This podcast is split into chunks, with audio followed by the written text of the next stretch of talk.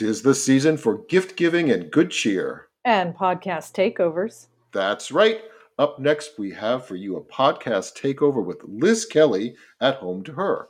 On it, you get to hear our Make Matriarchy Great Again matriarchs, Dawn Sam Alden and Vicki Noble, discuss what makes matriarchy great. It was such a delight to be able to talk with Liz Kelly, and Vicki and I had a terrific time.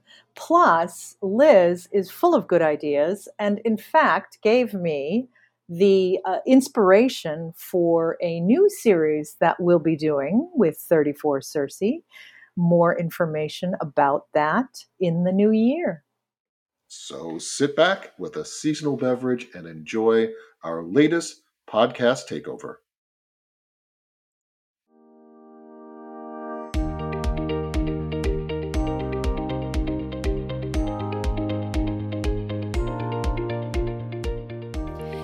And welcome to Home to Her, the podcast that's dedicated to reclaiming the lost and stolen wisdom of the sacred feminine. I'm your host, Liz Kelly, and on each episode, we explore her stories and myths, her spiritual principles, and most importantly, what this wisdom has to offer us right now.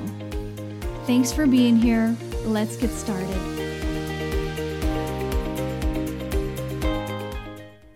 Everybody, and welcome to our show. I am Liz, joining you as usual from Central Virginia and the unceded lands of the Monacan Nation, and I am so glad that you are here with me today. And before we dive in, I want to remind you that my new book, Home to Her Walking the Transformative Path of the Sacred Feminine, will be available beginning October 14th, 2022, very close now from Womancraft Publishing. Mm. This book is my love letter of sorts to the sacred feminine. It includes, all kinds of historical insights, plus my personal experiences and some revelations that I've received from guests on this very show. So you can learn more. You can order it at womancraftpublishing.com. And of course, it will be available via Bookshop, Amazon, etc., etc., as well. And now, without further ado, let's get on with our show. So, as you might imagine, I get pretty excited when I find other podcasts and books that are exploring similar themes that I'm talking about here. Or maybe you wouldn't imagine that. Maybe instead you have been misled by the patriarchal hoo ha that women are catty and don't support each other. Uh, nah, right? If you're listening to the show, you probably know that that's a whole lot of BS. And some of the most delightful and unexpected surprises of this journey with the sacred feminine have been these connections that I forged with others who are writing and talking and speaking about the sacred feminine, all coming from different perspectives. It is such a good perk to this gig. And my guest today and the podcast that they host definitely fit this bill. So I actually found out about them through the Home to Her Facebook group that I host. Some of the members there were sharing and talking about this podcast called Make Matriarchy Great Again. So, of course, I had to check it out, and here we are today. So let me go ahead and introduce my guests to you, who represent two of the three hosts of the show. Dawn Alden has spent almost 30 years in the nonprofit art space, both as a performer and as an administrator. She founded and ran her own nonprofit theater company for 10 years, worked in development and fundraising for various arts organizations, runs a film production company, and is founding a church. She has a long history of feminist activism in the arts and is dedicated to creating work by and about women for everyone. 34 Circe Salon, Make Matriarchy Great Again podcast is her pandemic lockdown project. It's funny because this podcast started right before the lockdown, too. She is joining us today from her home in Los Angeles, California. And also joining us is feminist artist, writer, healer, and teacher. And I'm adding legend because she is to me Vicki Noble. Vicki is the co-creator of Mother Peace and author of eight books, including Mother Peace, A Way to the Goddess, Shakti Woman, Feeling Our Fire, Healing Our World, which is a handbook for women healers, and The Double Goddess, Women Sharing Power, a survey of the long lineage of Amazons and yoginis since time immemorial, which is currently sitting on my bookshelf right now. Vicki co-created with Karen Vogel the round feminist Mother Peace tarot cards, revisioning both divination and world history to include women and people of color. In 2017, the fashion company Christian Dior licensed the Mother Peace images for a special clothing line, sending their matriarchal values out to all the urban centers of the world. For decades, she has traveled and taught internationally and led pilgrimage groups to sacred goddess sites around the world. She's also retired from teaching as a graduate professor in the Women's Spirituality Master's Program at CIIS New College in San Francisco, and finally at Sophia University in Palo Alto. Vicki is joining us from her home in Santa Cruz, California. And I want to just give a quick mention to there's a third host of the show who can't be with us today. His name is Sean Marlon Newcomb, and he is the creator of the Artemis Women in Action Film Festival, the world's first film festival to celebrate films about female action heroes, stunt women, sportswomen, and women warriors. He is currently the founder of 34 Circe, a company dedicated to telling tales of history, female heroes, great myths, and future world. 34 Circe produces the Make Matriarchy Great Again podcast, along with another podcast called The Parallax. And whew, I feel like that's, we, we could spend hours just digging into all of this that in your background. But uh, Dawn and Vicki, thank you so much for being here. I'm so excited to have you. Our pleasure. Wonderful. Well, I, um, I love to usually start with people just hearing a little bit about their spiritual backgrounds. And one of the reasons I like to do that is I find um, a couple of things. Uh, oftentimes, the divine feminine is not part of our, our background and our upbringing, bringing formally, but she is there in like really subtle ways. Or there's like, you know, something that we have to unlearn uh, along our journey. So I like to kind of dig into that. So I'd love to start there. And um, I don't know, either one of you, feel free to raise your hand and go first. Vicki, do you want to go? Sure. Um, I was raised Presbyterian. it mm. didn't suit me. Uh, as a as a high school student, I walked across the street of my little town and joined the Methodist Church. My first uh, kind of rebellion. Uh, I guess it was more progressive. I didn't even know why I was doing that. Just that it felt uh, more resonant. And then um, in 19, uh, well, I I ended up marrying a an Air Force officer. Again, it didn't suit me, but I stayed in that marriage for five years. I had two baby girls, and uh, in 1970, we moved to Colorado Springs, where he was a coach at the Air Force Academy. And in Colorado Springs, I I opened to feminism. I, I found sexual politics uh, book by Kate Millett. I don't know if the two of you have read it or are familiar with it. It was such a long time ago, but it was groundbreaking uh, and absolutely life changing for me. I had a, a routine of the base library sending over whatever came in from the New York Times bestseller list and so I just I read whatever they sent me and and that book sitting on my coffee table in Colorado Springs was an act of rebellion. It was incredible. And so when I opened to feminism, it was total and I considered it uh, spiritual. But it was, gosh, uh, almost, well, it was at least five years after that that I moved to Berkeley and really had my spiritual awakening to the goddess and and really to the spiritual path. Mm. Um, but all of that, you know, happened really so quickly from uh, 1965 when I graduated from high school, and then uh, by 1975 we were moving to to Berkeley. So in a decade, so many things happened, uh, and I had a psychic tell me in Berkeley that although I thought I had found everything, you know, had had, with feminism. She said, uh, actually, you've just cracked the door and you're about to open it wide. Mm. Of course, I didn't have any idea what that meant at the time, but it turned out to be women's spirituality and and making the mother peace cards, but so many other things that went into the mother peace cards. Mm.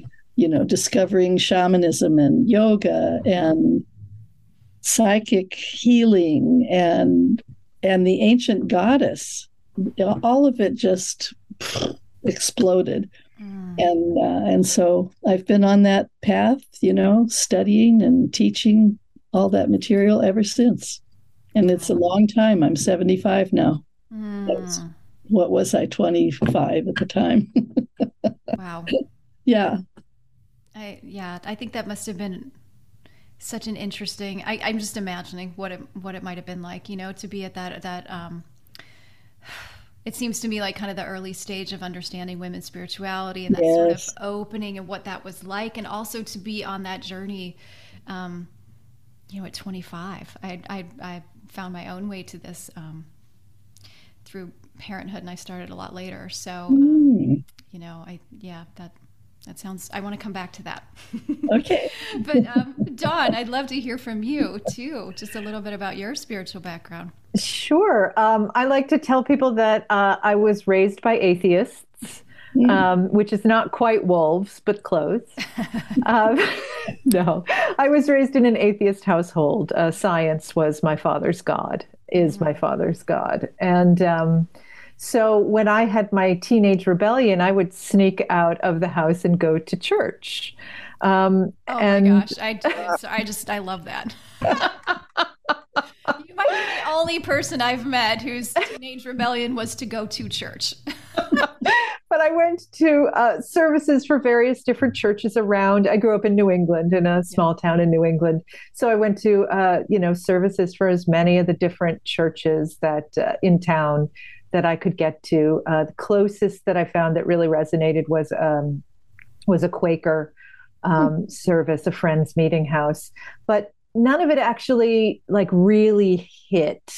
I knew there was something there that I needed, but um, the way it was presented at the various churches that I went to never really quite hit.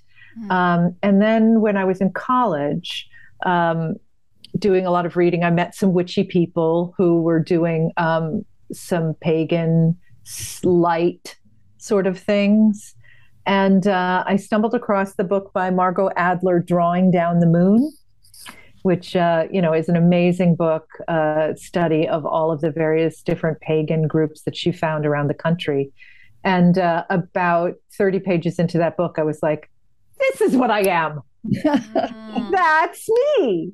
Uh-huh. So um, I finally had a name for what I felt, what resonated with me, and so. Um, worked with a, a small group of people. Um, this is when I lived in Chicago. Now, after after grad school, moved to Chicago and found a small group of people, and we we formed a coven and did um, rituals on the sabbats and things like that.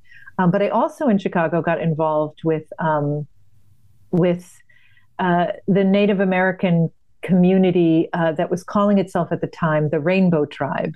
Mm. And this is um, this is from Ed McGaa, Eagle Man. Ed McGaa. He wrote a series of books um, about the Rainbow Tribe, and his philosophy was he's um, Oglala of the Sioux Nation, and um, his philosophy was if the Native Americans believe that their way of living with the world is the way that we should live, then why are they not teaching their ceremonies and spreading the word of what they do as broad as they can, as opposed to sort of keeping it. His experience had been that um, the people that he interacted with were keeping it inside their own tribe. It was sort of a secret, um, private thing just for Native Americans.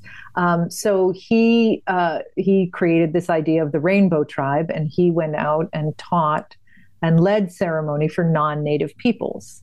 Mm. Um, and so I spent uh, several years uh, going to ceremony, uh, sweat lodges, and I even um, uh, did a vision, had a vision quest, um, cried for a vision in the Sioux tradition of the Lakota people, um, which was an enormous honor. Um, and so my spirituality sort of became um, a, a sort of blend of those two things and now I describe it as sort of ecofeminism mm-hmm. is my spirituality, that I follow the wheel of the year and try to walk in rhythm with the earth. Um, uh, the the Sioux term is walk, keep your feet on the good red road.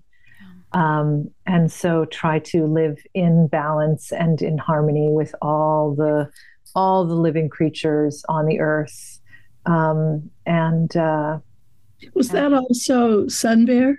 and and Betty LeDuc? Uh no, I never met them. Really? No. Hmm. Yeah, yeah. Ed was kind of um, at the time was kind of a bit of an iconoclast because he was sort of working primarily with non-native peoples, and uh, so he was kind of out there doing his thing. But um, but the ideas that he spread definitely stayed with me. Mm-hmm. Um, so yeah, and now of course I am uh, a firm believer in uh, reestablishing the matriarchy, and uh, that is definitely goddess centered. Mm-hmm. So uh, very much in keeping with sort of the trajectory of my spiritual development. Mm-hmm.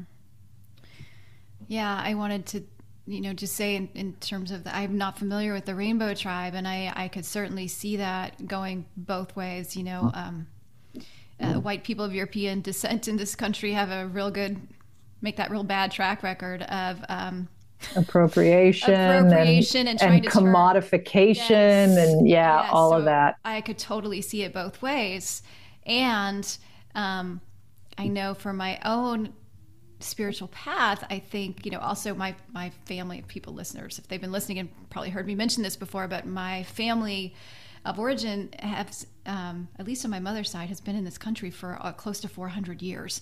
So the idea of going back to a um, tradition is very appealing, but I've got seven plus generations on this soil, you know, so this is very much home. So that idea of um, wanting to um, you know reconnect with my my personal ancestral traditions but also recognizing that there's so much wisdom in this land and my ancestors have so much history in this land. Like i can definitely see the the convergence of those things. That makes a lot and of sense to me. in the 1970s the AIM group the american indian movement um, and and native people that i came into contact with in the bay area they were really clear you know get your own go back to your own yeah. spiritual roots, which at the time I felt, ugh, Presbyterian. Right. Like, really? You're going to make me do that? But of course, the work that I ended up doing uh, with Maria Gimbutas and the ancient old European cultures is going back to my most ancient roots. And so it, it all made sense at some point, uh, but it took a while. I had to really discover that we we did have shamanistic roots yes. and matriarchal roots. Yes. And I, I wonder, I, I mean, I can't even, you know, Vicki, your your body of work is just so expansive. Like we, we cannot summarize it here. But I wonder if you can. Well, I'm old. you accumulates experience. well, not everybody. Yeah, not everybody. accumulates as much as you have. So good on you for using your time well. I wonder though if you could talk to us a little bit about that time, you know, in the 70s in Berkeley when you were kind of moving into this women's spirituality movement and what that was what that was like for you and what you were what you were learning uh-huh. and how that kind of opened things up for you. Yes, I, I love to talk about that. I try to help my students have some sort of a, a, feeling, you know, for what went on during that decade. The decade of the 70s, for me, there'll never be anything like it. It was uh, so open, and the, the culture seemed to completely support the freedom that we were experiencing and coming into and proselytizing about. Um, of course, that changed with 1980, you know, by the time of Reagan and then the 80s and then finally the 90s, forget it, the backlash was extreme. Mm-hmm. But at the time, honestly, we thought we were changing the world forever mm-hmm. and that it would never go back. It was so liberating the it, for for many more than just women but women's liberation was extremely liberating and freeing for me it was just wonderful. It was like coming home. I really did feel it as my spiritual path. And then the goddess you know it was just oh really like opening the door wider like my psychic friend said. Um, so the whole period of the 70s, the first half I spent in Colorado Springs being a women's health advocate. And we had, I, I went to uh, Irvine, I had a boyfriend out there, and I went out there with my children and stayed for a summer and ended up in a self help group uh, with the speculums, you know, and everybody looking at everybody's vaginas. It mm. was totally earth shaking. So I took a dozen speculums back to Colorado Springs to my women's liberation group and said, "Hey, this is what we need to do next." And we became a women's health group, and and it was a, a really fruitful period. Uh, we, of course, marched for abortion and reproductive rights and all that. And then in '73, Roe versus Wade was passed, and so then uh, by by the end of 74 or 75 uh, we opened our own clinic and we had yeah it was just great. And and the clinic went on for 10 years even after i left colorado springs. It was very successful. The the women's health clinic i think we called it of colorado springs. Women's health service that was it. Mm. um, and so that period of time was just very politically active for me. And um, and then moving to Berkeley, it just completely burst open, and I was having Kundalini experiences and. Uh, things that I had no uh, background for, no no way of really contextualizing what was happening for me, but I knew it was sacred. You know, it was everything that happened was so extreme and so precious uh, energetically and and in my heart so i you know i didn't have a problem yielding to it. And all of that eventually in a very surprising way led to the mother peace images that i made with karen vogel. We thought we were writing a book mm. but it didn't turn it, it, at a certain point 78 i think um, merlin stone's book came out. Yes, when God, when was, God a was, a woman. And she had spent 10 years researching her book and and Karen and I both felt like, ah, that's the book we thought we were writing. So what are we doing? Meanwhile, someone brought a tarot deck and I had never ever seen tarot before. And I I got obsessed with it and did it, you know, for six months or something every day, all the time. And Karen got into it too. And uh, and my girls left. My they were preteens at that point. They left to stay with their dad for a year, and so I was suddenly free. And the and I thought, well, what would it be like to make a tarot deck of my own? And I made the Six of Wands.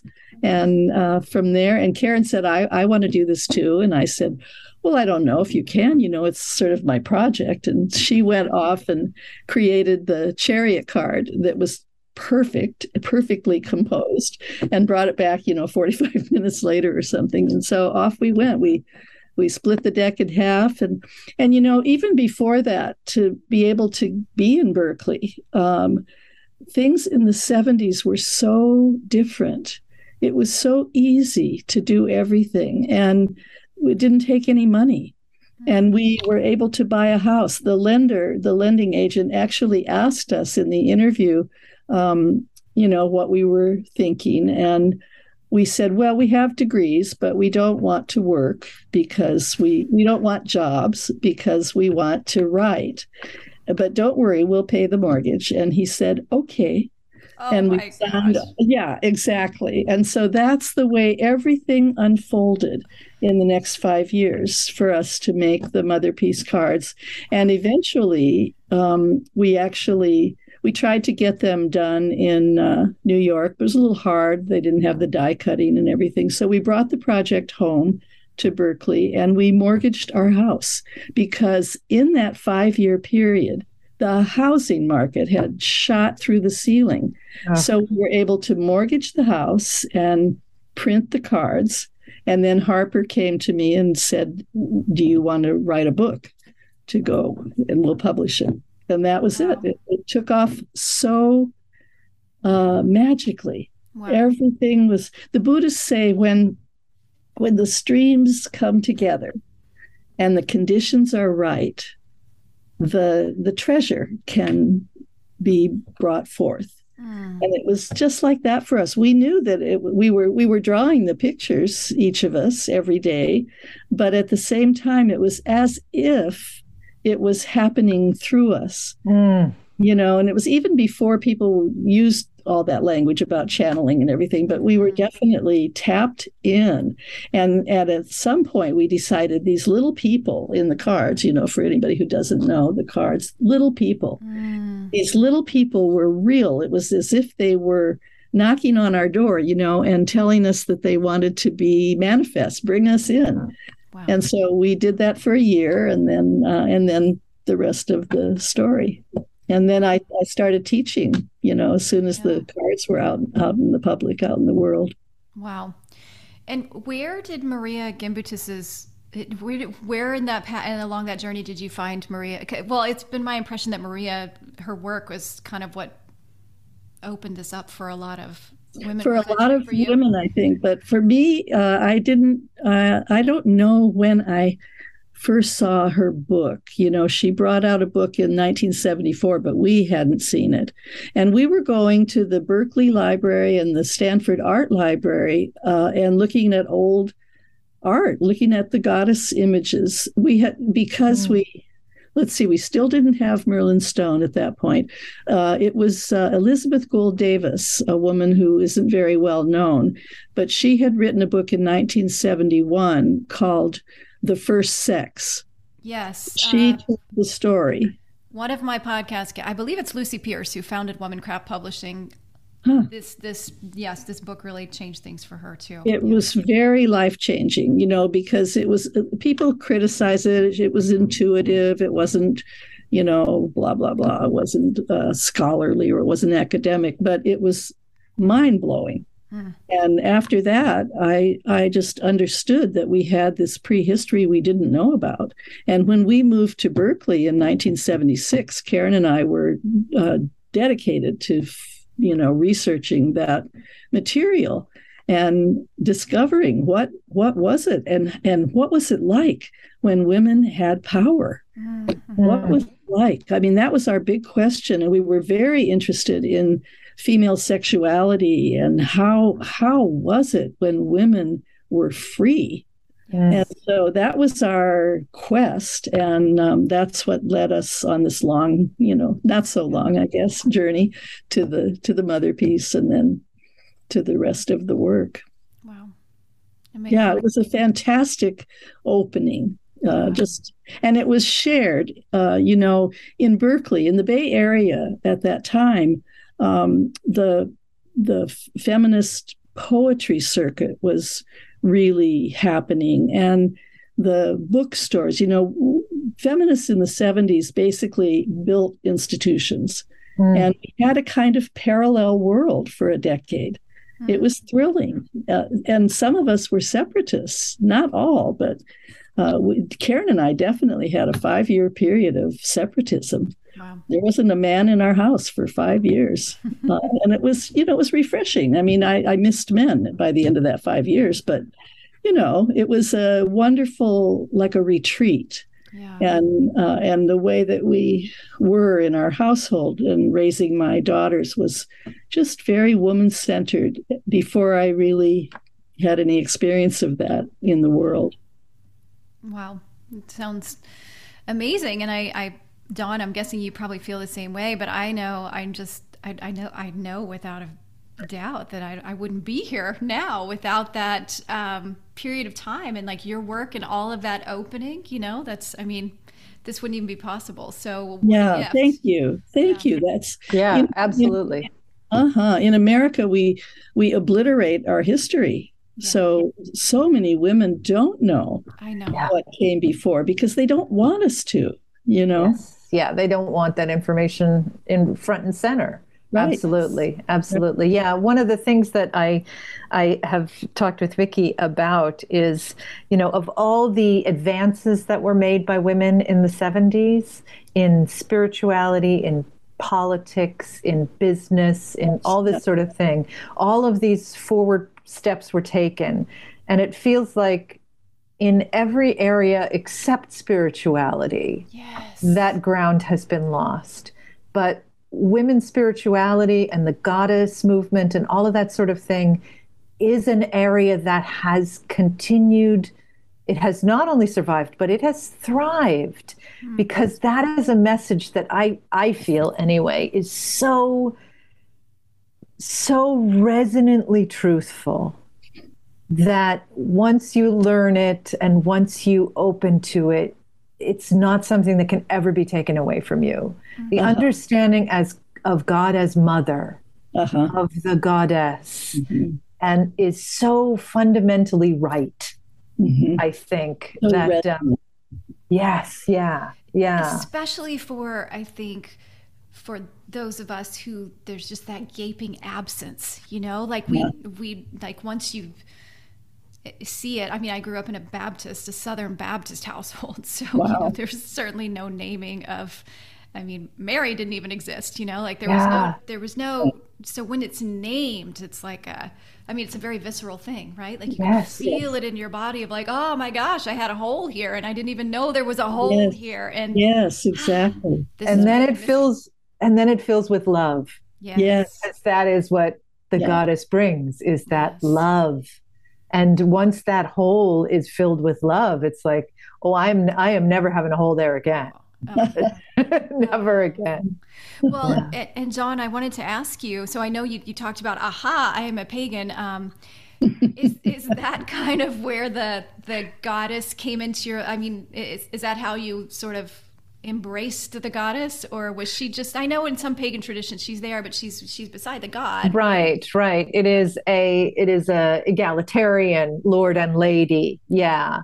Um, yeah for me it was it was mostly the the awareness of the goddess and the and the idea of naming divine as female mm. that really um, came you know that that i was able to put a name to oh that's that's paganism okay mm. now i have you know when people say what are you i know mm. um, but uh, you know mother of all or mother of none i think is a phrase that really like that really turned the corner for me. It's like this is um, this is a divine, a concept of the the divine that isn't mired in judgment and shame yes. And um, you know requirements for obedience and that sort of thing. This is a divine that loves you. That's it. Yes. Loves you.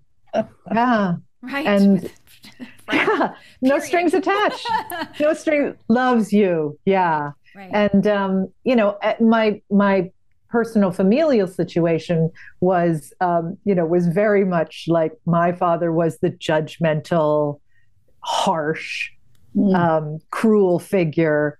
And I was lucky enough to have an amazing relationship with my mother, who was, um, you know, was absolutely my favorite person in the world. Mm-hmm. And uh, so to me, it also had that extra like layer of resonance of this is how my life plays out. That, you know, the judgment and the shame come from the father figure, but the love and acceptance and um, and pride in me, just like I knew she was proud of me. Mm-hmm. And that was not ever anything I felt from the father figure. So it really was like, oh, oh, oh, yes. this is where I am now, and this is where I will always be. Mm. I love that. May, may I go back to the Maria Gimbutas question? Yes, because uh, one of the things I'm doing right now is I'm about to do an online course that I've been working on really all summer. I'm excited about it, and I'm I'm rereading. I reread all of her her books on the goddess so that I could sort of synth- synthesize them for all the women I know who are interested but haven't read her books and you know it's a lot to, to read all her books but it's worth it and um, i came to understand about her that she's like a, a dakini or an avatar you know that she came into our lives in a way that was not just thrilling in a scholarly way, which it was, but also in a spiritual way. She was like a spiritual magnet uh, because she had grown up in Lithuania and had all of this folk background You know, when she was born, her mother took her to the ocean, to, took her to the Baltic Sea and dipped her. Mm. You know, they were steeped in the old religion, even though it was Europe. And uh, and and and then on the other hand, her parents were uh, resistance intelligentsia. They were the epicenter in Vilnius for that resistance movement to the to the series of occupations. So there's something in her background that made her the way she was. And for us, it was like when her when I did find her work and when her book God, Gods and Goddesses of Old Europe was redone in the ni- early 1980s as Goddesses and Gods of Old Europe because it was more appropriate. Yes. Um, we, you know, we discovered her and and began to coalesce around her in a certain way. I really feel that she became a kind of a lightning rod for our nascent movement that was developing, and, and many of us knew each other by then in the Bay Area, and so it, it, we weren't unknown, but so we knew we were doing something collectively. But when when she really took up residence, you know, in our lives, it it changed everything, and it anchored it, it grounded it in reality. We were having circles and doing rituals and things, but she put the goddess on the map mm-hmm. and made it uh, substan- substantive. I was going to say substantial, but really more like it made it, it gave it uh, gravity. Legitimacy? Oh, yeah, yeah. Yes. It made it real. We weren't just, it wasn't a feminist fantasy. Yes. She was digging it up from the ground and sharing it, you know. She was a hard scientist, but she was also, you know, a goddess woman. she was very uh, pleased to be invited into our circles and, and became part of that. It was, it, she was a wonderful paradoxical mix, a perfect teacher. Mm. Yes, I, I think so. In looking at her her books and just the um, the iconographical record that she put together. I mean, you can sit Absolutely. around and debate like, is this a goddess? Is this? A, but you cannot. I mean, you cannot argue with the with just the sheer amount of evidence she amassed for the divine feminine in Europe. I mean, it's just it's right there. Like it's and it's But they do. They, they do argue with it, even yeah, even though well, it's yeah. clear. It yeah. so clear. And I did for for listener I'll put it in the show notes for listeners that are interested. I I think it was 2021. Joan Marler was on the show and was talking oh, also. Good. She edited one of uh, Maria, I think one or two of Maria Gimbutas's books. Yes. Um, so I'll make sure. And also, she was her protege. Yes. She is her protege. She continues the work of Maria Gimbutas, and she just finished her PhD dissertation, which is a defense of Maria yes. and the story of her life and and then how archaeology received her and and what's happening now that the DNA evidence recently has proven her to be correct. So now no matter how much the archaeologists deny her reality, uh, it's it's you know it's undebatable. Yes, and for those of you that don't know what we're talking about, I just check the show notes. I'll put an article in here for you. Good. I, I, already feel like this conversation could be hours long, so um, absolutely. I'm already, I'm already, like, you guys are. You're both going to have to come back. Um, I, I, do want to make sure that we talk about your podcast. I was pretty excited um, to find out about it. So tell me, um, tell me how this came about, and I'd love to know what's this, what's the whole significance of uh, 34 Circe. Yeah, tell me all the things. Sure. Well, Sean and I had been working together um, on uh, on film and uh, VR project called Infinite Realm. And that's virtual reality, right? Virtual reality, exactly. Okay. yeah, we're both out here in LA, you know, film capital of the world. Yeah. And, um, but we were very interested in creating uh, projects that are, uh, you know, the things that Hollywood is afraid of really woman strong, female centric, non apologetic um, projects. And so he he created this. It's his uh, brainchild. Um, this virtual reality world called the Infinite Realm, where certain women can go, and in this virtual reality, they are um, steeped in the forgotten history of priestesses, queens, women of power throughout history. And um, so we were shooting, we were shooting it with 3D cameras to be a VR experience of a VR world. Mm. And then the pandemic happened. Mm. And I know that Vicki and Sean had had some communication around mm-hmm. this same time because um, Vicki had made this connection uh, with the uh. And um, so this is Amazon research, and their bent knee posture resonating with um, the Dakinis in India. And Sean saw that and reached out to Vicki, and the two of them started talking. And then we met in person like November of 2019, I think it yes, was. That's right. Yeah, for the first time we met in person. And of course, I when as soon as he said, "So I've been talking to this woman named Vicki Noble," I was like, "You've been talking to Vicki Noble?"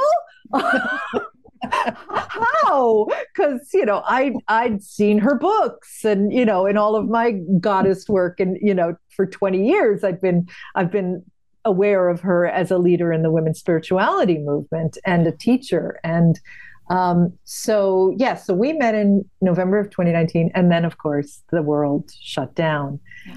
and so um, Sean actually, you know, came up with the idea of like, since we're stuck in our houses, let's start a podcast and let's talk about the things we're going to film when the world opens up again, and that sort of shifted into um, talking about film projects to talking about the kind of research that we were interested in, the kind of things that Vicki had been looking at with Maria Gimbutas, and and um, so we started reaching out, reaching out to a bunch of scholars about Amazon research and matriarchy research, and that's sort of how Make Matriarchy Great Again became the focus of the podcast. And in a way, I, it's so uh, fortuitous that the pandemic locked us down for a while because I was traveling so much in those days that I I would I wouldn't have probably said yes. And I was thrilled when Sean contacted me because it was it was unbelievable.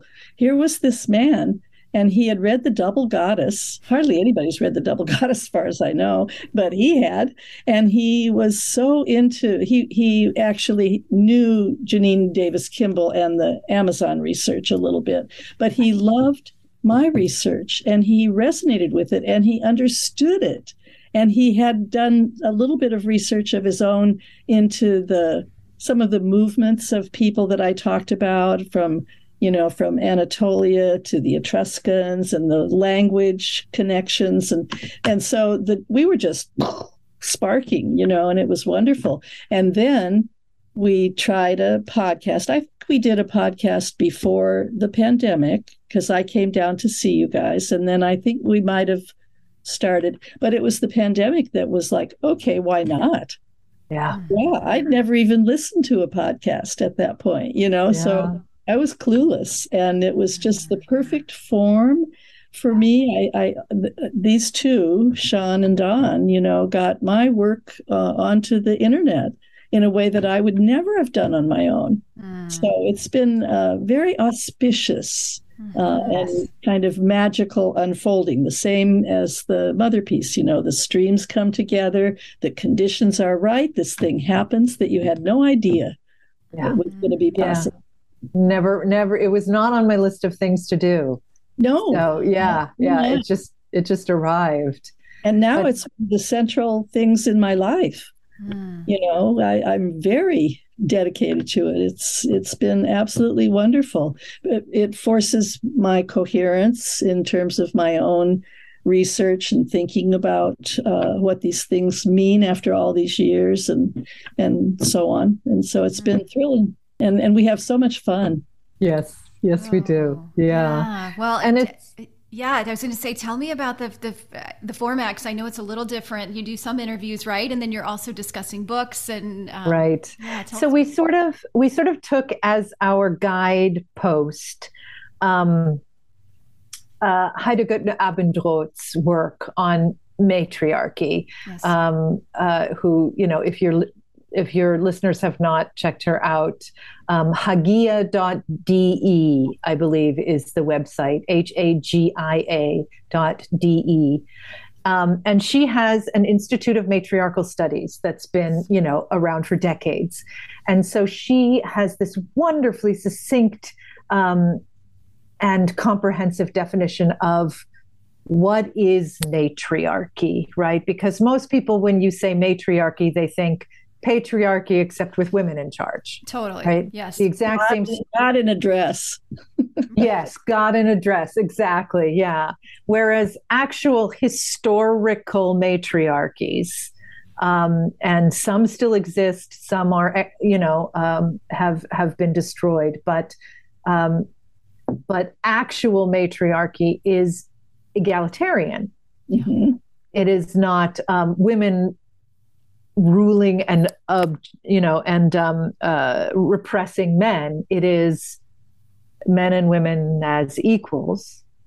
Um, but there is uh, so the spiritual. There are four aspects, right? The spiritual, the uh, political, the economic, and the and the social or cultural.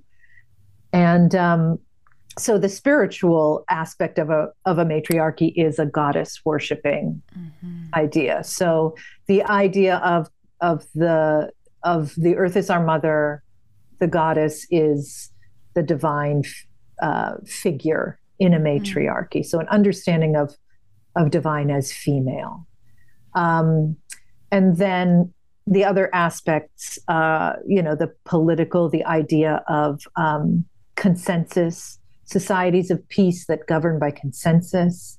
Instead um, of war. instead of war. Exactly. Exactly. Um, and then Genevieve Vaughan, who you've had as a guest on your podcast, yes. um, the idea of the gift economy, that the economic um, uh, arrangement of a matriarchy is there. There isn't currency. There's it's gifts, yeah. and it's um, gift giving in response to need. So if if someone has and someone has does not have, then the gift is given to need. So every if anyone has enough to survive, everyone has enough to survive. Mm-hmm. And the um, model for it is the mother and child. Yes. Because our infants are helpless and cannot survive without parenting and it's right. usually the mother. Right. and so it's that uh, it's that freely given gift right. of the the mother to the child or the parent parental figure to the child it, you don't expect exchange. Right. Right. It's not a barter system. It's a gift system you give because there is need. Mm-hmm. and what um, genevieve has said that's so important to our work is is that everybody receives the gift. Boys and girls receive the gift of survival and nurture from from this parental figure who is usually female. And boy, boys are taught to move away from it to to go in another direction otherwise which is unnatural. And so the whole uh, male dominance thing is so unnatural. And I, I just think that's so valid for our work. Yeah, so Max. understand. Yeah, Max Dashu's phrase, uh, patriarchy is a maladaptation. Mm-hmm. Yes. Is just brilliant. Yeah. Yeah. It's it is a maladaptation. It is Absolutely. It, it's going away from nature. And yeah. um and then the idea of um of uh, you know uh, decision making by consensus, of um, of sharing of resources. So in our podcast, we sort of take that as our um, as our model for the kind of topics that we're going to cover. Mm. Uh, so we have several series. We have um, we have our main uh, episodes where we t- speak with people like Vicki and other scholars, where we talk about um, the science and the scholarship behind matriarchy, aspects of matriarchy and Amazons in history. Um, Amazons, and this is Vicki's phrase, um, the idea of Amazons as the resistance fighters for the matriarchy, that when matriarchy was being um, destroyed by the patriarchal invading forces and um, you know the women's powers being suppressed and removed and women were being um, turned into uh, forced brides mm-hmm. aka sexual slavery um, that the amazons were sort of the last defenses of the matriarchy taking up arms to desperately try to maintain their way of life, mm-hmm. um, which is a, both beautiful and tragic. Yes. Um, so that's sort of our main um, our main strain. But then we also love to go into other directions. So we have a couple of sort of goddess centric um, uh, series. Uh, one is called "In Praise of the Goddess," where we where we choose a goddess from uh, a pantheon, you know, any of the pantheons around the world, and we sort of do a deep deep dive on the history of that goddess's worship and sort of um, the current resonances of that goddess. Um, and then we have the Feminine Divine series, where we speak with individual peoples about the presence of a feminine divine in their lives. Mm-hmm. And we've spoken with um, we've spoken with a, a, a, rabbi, a conservative rabbi, a woman rabbi who talks about the Shekhinah. Mm-hmm. Um, we've spoken with uh, Caitlin Shetler, who is an amazing poet, and she is um, recovering from uh, her upbringing in um, uh, evangelical Christianity, yes. which, uh, similar to baptism, is like the presence of any female. Um, even in you know close proximity to the male god is completely wiped out of the conversation. Um, uh, so we've spoken with a, a, couple of different people about their the feminine divine in their lives, um, and then we have our pop culture where we look at sort of like you know um, feminist and matriarchal little um, burblings that come up into the mm. popular culture, and we take a look at those and uh, talk about them. Um, and uh, there's one more series that we've only done, I think, one uh, episode on that I that uh, we want, need to do more of, which is the War Against the Goddess, where we talk about modern scholarship um, that is attempting to debunk um, Maria Gimbutas and others like her who posit pockets of female power in the past. And they are actively trying to um, either find or make up alternative theories that show that men were always in charge forever and always will be. Mm. And it's um, very postmodern. Like, uh, just because this figurine has breasts doesn't mean she's meant to be a woman. Right. You know, which is, which is sort of co opting the, uh, you know, the gender, um, the, the motions that are being made in gender fluid circles now, taking those ideas, which are meant to be empowering for all, no matter what your gender representation is, and using those theories. Flipping them, doing the patriarchal aikido, as Sean calls it, taking that energy, flipping it, and using it to further oppress women's history. Yes. Um, uh, slightly different, but you're making me think of um, something that I came across when I was reading about the so called Venus figurines early on. Perhaps you've seen this. Like I read somewhere that someone had a theory that this isn't actually a goddess it is the dissected brain of a particular animal it's like oh it's not a goddess that's a dissected brain of a frog if you take if you look at the frog's brain and you turn it this way it looks just like yes. this abstract goddess it's like Oh wow. my goddess, you will go to any length. They, they, will contrive anything. It's yeah. wild. It really yeah. is. Yeah. yeah, yeah, that's exactly the kind of thing we're talking about. And then the last series um, that uh, that is uh, Sean uh, steps out of um, because God bless him, Goddess bless him. He doesn't want to be that dude talking about um, women's bodies with any sort of, you know, authority or understanding.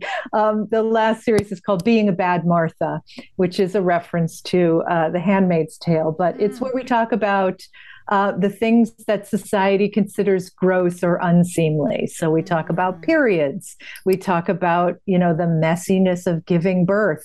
We talk about menopause. We talk about um, Vicki and I, and I just uh, interviewed Mary Lou Shin, where we talked about women's blood mysteries mm. and all of the sort of spirituality that surrounds um, the menstrual cycle and, you know, women's blood.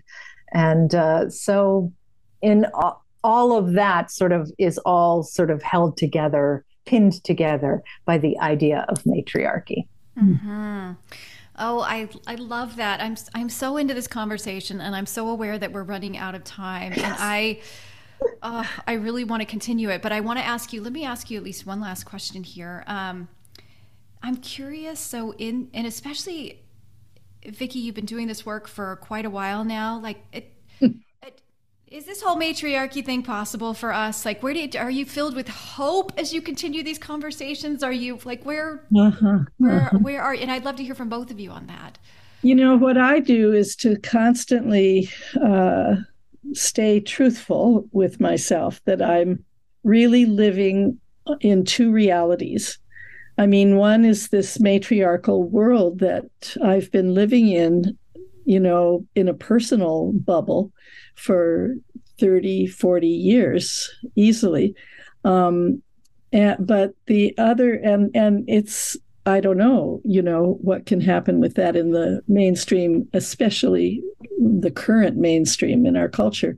But uh, but the other track, and also science, I feel we've gone so far with uh, the climate uh, crisis yes. and our pollution and all the chemicals and just with science we've gone so far that we are not going to be able to fix it. And i really I, i've really come to terms with that in some way.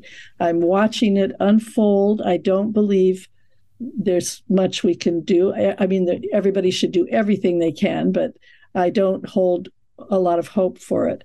Yeah. on the other hand I know that the earth is so regenerative mm. that, that, the body of the earth is so regenerative that Lake Erie came back to life when it was declared dead. You know, mm. we have regenerative capacities we don't understand and don't know about. And that's true in our bodies. I was a, a, a hands on healer for mm. 30 years. And uh, we did incredible work uh, with spontaneous remissions and things like that. So anything is possible at any moment. And I just feel like probably it's not happening. Uh, you know, the materialism of our culture is so extreme at this point and the the worship of science and so that's probably where we're going we're going over the cliff but on the other hand there is this capacity that Mother Earth and the mother goddess have. The when i say that i mean nature you know i mean all of the universe and all of the forces and all of the energies. We just aren't cognizant enough of those invisible powerful uh, high frequency uh, forces. And they they know more than we do and they it's an intelligence that is greater than our own. And so that's where i put my hope. Hmm. and when uh, you know when the fires happened here in santa cruz i had a vision of the black dakini. I had a vision. I hardly have real uh, visceral graphic 3d visions. And i saw her very large over the forest over the fire just like uh, a demonstration of her power. Mm. And then I watched her suck up the fire into herself, mm. you know, and uh, they managed to put out the fire. Now, you know, I could never prove that those two things are related. Definitely uh, felt calm that night that we were before that we were thinking of leaving town because it was so frightening. Yeah. and uh, when i saw that we were chanting to the black dakini my two my daughter and a friend. And uh, when i saw that i i said okay we don't have to go. Mm. we don't have to go. I do think you know mother earth will take care of this whole thing that it's out of our hands now in a certain sense.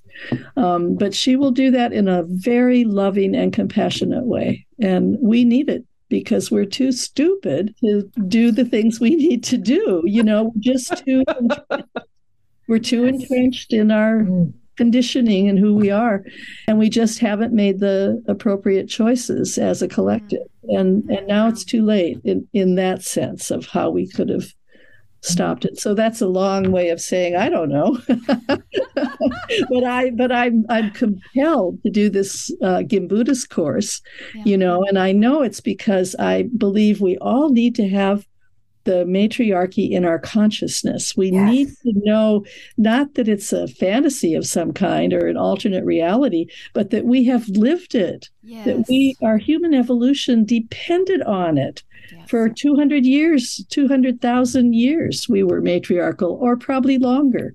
The yeah. bonobos are matriarchal, you know, and we're a lot like them.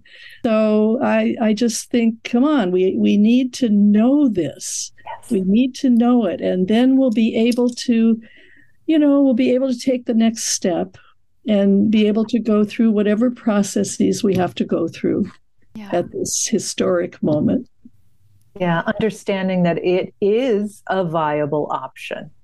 Uh, that like, it, that yeah, the only viable option. I would agree 100%. yeah. Yeah. So whether we can get, you know, women in, into the government and in a position of power, who knows? Obviously, we're really not, you know, not very good at that in our country. Well, and will that structure stay? And is that going to serve us in the long term? I mean, there are big questions, right? Right, right, right, right. I mean, because that whole thing is pretty patriarchal in and of itself. I mean, even yeah. you know, our modern imagining of democracy, if we really go back to it, it wasn't well, it wasn't really a democracy. We just like it wasn't really ever democracy. So why are we even stuck on that? Yeah. Yeah. yeah. What about you, Dawn? Uh, Vicki, do you want to bounce before I, I answer to. this question? Okay? Yeah, you need yeah. to run to. She has a doctor's appointment. So thank you so much for joining us, yes, Vicki. I'd love to have you. Me. Yeah, I'd love to have you back. I will make sure send me your um, information about your course, and I'll make sure to put it in the show notes so people will know. Thank you. I will. Absolutely. Thank you so much. It was really fun, and I can't stand that I have to leave. Oh, okay. Thank you. Thank you. Bye bye. Bye. All there right. we go. Yes.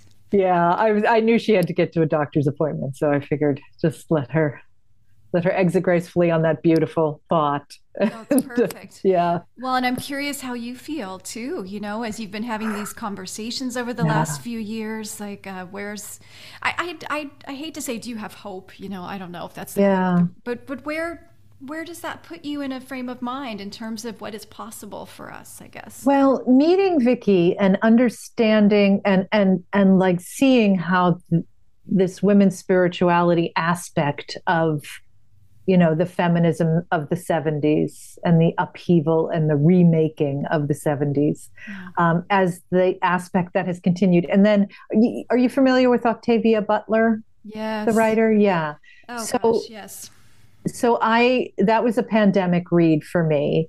Um, the parable of the sower and the parable of the talents. Yes, and Octavia Butler, for those who aren't familiar, I'll put her in the show notes. Shows show notes too.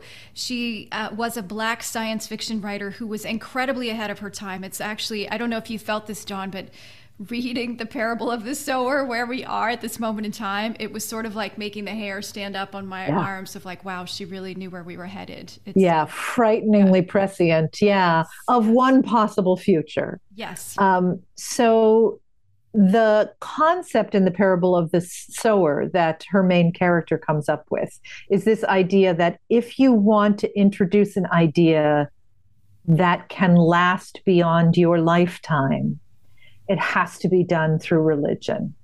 Mm. That that is the mold, the container, the engine for an idea that can expand beyond you. And um, I'd actually run into this idea years and years and years ago at a at a, a, a theater makers um, retreat in um, in Georgia, of all places. But this idea that if we created um, if we created a physical um, sequence that we all gathered together to do this same physical sequence every morning, every morning, and then we taught it to the others in our village. And everyone in the village learned this physical sequence and passed it on and kept teaching it and kept teaching it. That a thousand years from now, it would be a religion. Mm. So it was really Octavia Butler that crystallized the I, this idea for me about if we want matriarchy, the best way, to, the best container to hold it is the women's spirituality movement, mm-hmm. Because that is that idea of goddess and the the undeniability of that idea of goddess is, I think, the only way we can carry matriarchy beyond the next administration and the next administration and our latest election and the latest you know decision of the supreme court all of those things are constantly ebbing and flowing for women's rights. You know we we take two steps forward we take two steps back. We take three steps forward we take three steps back. Uh, it it never seems to be a gain that we can hold on to. Yes. But in the context of a spiritual belief, it is undeniable. So that is sort of where I pin my hope. Yes. And also why I am in the process of founding the Church of the Clitoris. Oh my gosh. Because okay, well now we have to stay long enough for you to explain this. yeah, you have to. So this the Church of the Clitoris, in brief, because it's still in process, um, is a um, it's an institution founded for the physical, spiritual, social, emotional, sexual, and mental health of women. Mm. All those who define themselves as women. It doesn't mean it is a woman only space. It means it is a space where the focus is on women. Mm-hmm. It is a goddess space, absolutely. Um, it is a matriarchal space. It is an egalitarian consensus based place of love. Mm. But what it really is is a 19 it's a it's a it's a new form of a 1970s women's consciousness raising group. Mm. Because our sermons are about things like the we did some on the blood mysteries. We do things on uh, the importance of sleep. Here, let me take a look at my my sermon list on what we've done. We've done uh, child marriage laws. We've done a sermon on child marriage laws. We've done a sermon on asking for help. We've done a sermon on physical pain mm. and how that affects your body. We've done a sermon on girl crushes. I want to do a sermon on gossip. Mm-hmm. Like, how has gossip been treated throughout history and what is its purpose in our lives, you know, that kind of thing. Mm-hmm. Um, so it is, we do touch on spiritual ideas, definitely, but it is very much about our health as women and all of the different forms that that health can take mm-hmm. and providing a place for women to focus on their own growth, their own nurturing, their own self care, their care of others, learning how to listen to other women and support other women in a safe space. You know, that's a it's a charged word, sure. but um, but it is a mediated space. We call it clitoral space. Um, it is a mediated space where growth and health are the focus. Mm. So for me, that was sort of my this is my latest way to advance these same ideas that I've advanced that I've been advancing in my feminist activist work throughout my life. A lot of it in my younger years was in the arts mm-hmm. because media is unbelievably powerful in changing the conversation and affecting our preconceived notions of just about everything in our lives. Um, so, media, I think, is a very powerful um, tool for women to um, to advance the needs that we have in our lives and to help overthrow the patriarchy. Let's be honest. Mm. Um, but uh, but I think these consciousness raising spaces, this idea of creating space for women to talk about women's issues is something that we haven't really seen since the 70s. It's become the public conversation. And we still have it in like book clubs and wine clubs and things like that. We call it other things. Mm-hmm. But um, but for me, I've always worked best in groups of women. Everything that I do, I always find the most advance is possible in groups working with groups of women. Yeah. Um, so this is another way of creating a group of women to to benefit us, you know, to to to make a good space for women in the world. Mm-hmm.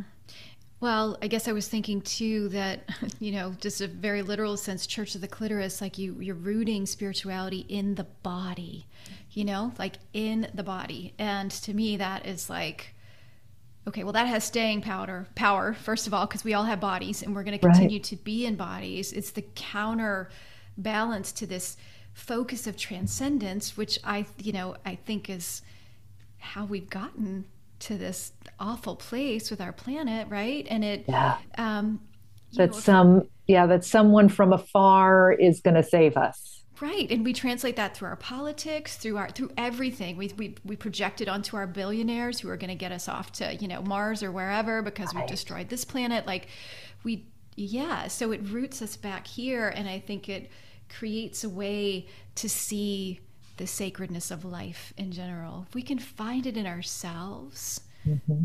then I think we start to see it um, in the world around us too, and that which we hold sacred, we want to protect and yes. preserve and keep. Yes. Yes. And foster and share. Yeah. Yeah. Yeah. Plus, so. there is the, you know, the scientific fact that the clitoris is the only organ in any human body whose sole function is pleasure. Well, that's a huge thing in and of itself, right? And if that, yeah, if that isn't a divine gift, I don't know what is. Such a powerful message, too, right? Oh, yeah. Mm-hmm. Oh my gosh. Well, I'm in. I, am in. All right. Wonderful. Become oh one of the clitorati. I would love to be one of the clitorati. That sounds amazing. Oh my gosh. Dawn, this has been such a joy. Um, I'm so glad we were able to do this. Thank you so much for joining me. I'm sorry Sean wasn't able to be here. Um, yes, he sends his best wishes and his apologies. Mm. The the forces of uh, capitalism. I understand made it impossible for him to be here. So I understand. Well, and I will be sure to put in the show notes um, how people can find and listen to make matriarchy great again, and anything else you want to share, pass along with me. It's to me, and I'll make sure I get it in the show notes. And um, yeah, I thank you so so much for this. This is so much fun. Absolutely. Thank you. Mm-hmm. And thanks to all of you for listening, as always. Um, if you like this show, you can subscribe to it. You can give it five stars, tell your buddies about it. You can do all of those things if you so desire. And until next time, you take good care of yourself, and I will be with you again very soon.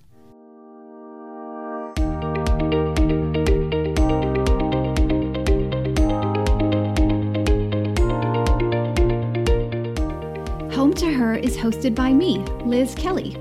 You can visit me online at hometoher.com where you can find show notes and other episodes. You can read articles about the sacred feminine, and you'll also find a link to join the Home to Her Facebook group for lots more discussion and exploration of her. You can also follow me on Instagram at Home to Her to keep up to date with the latest episodes. Thanks so much for joining us, and we'll see you back here soon.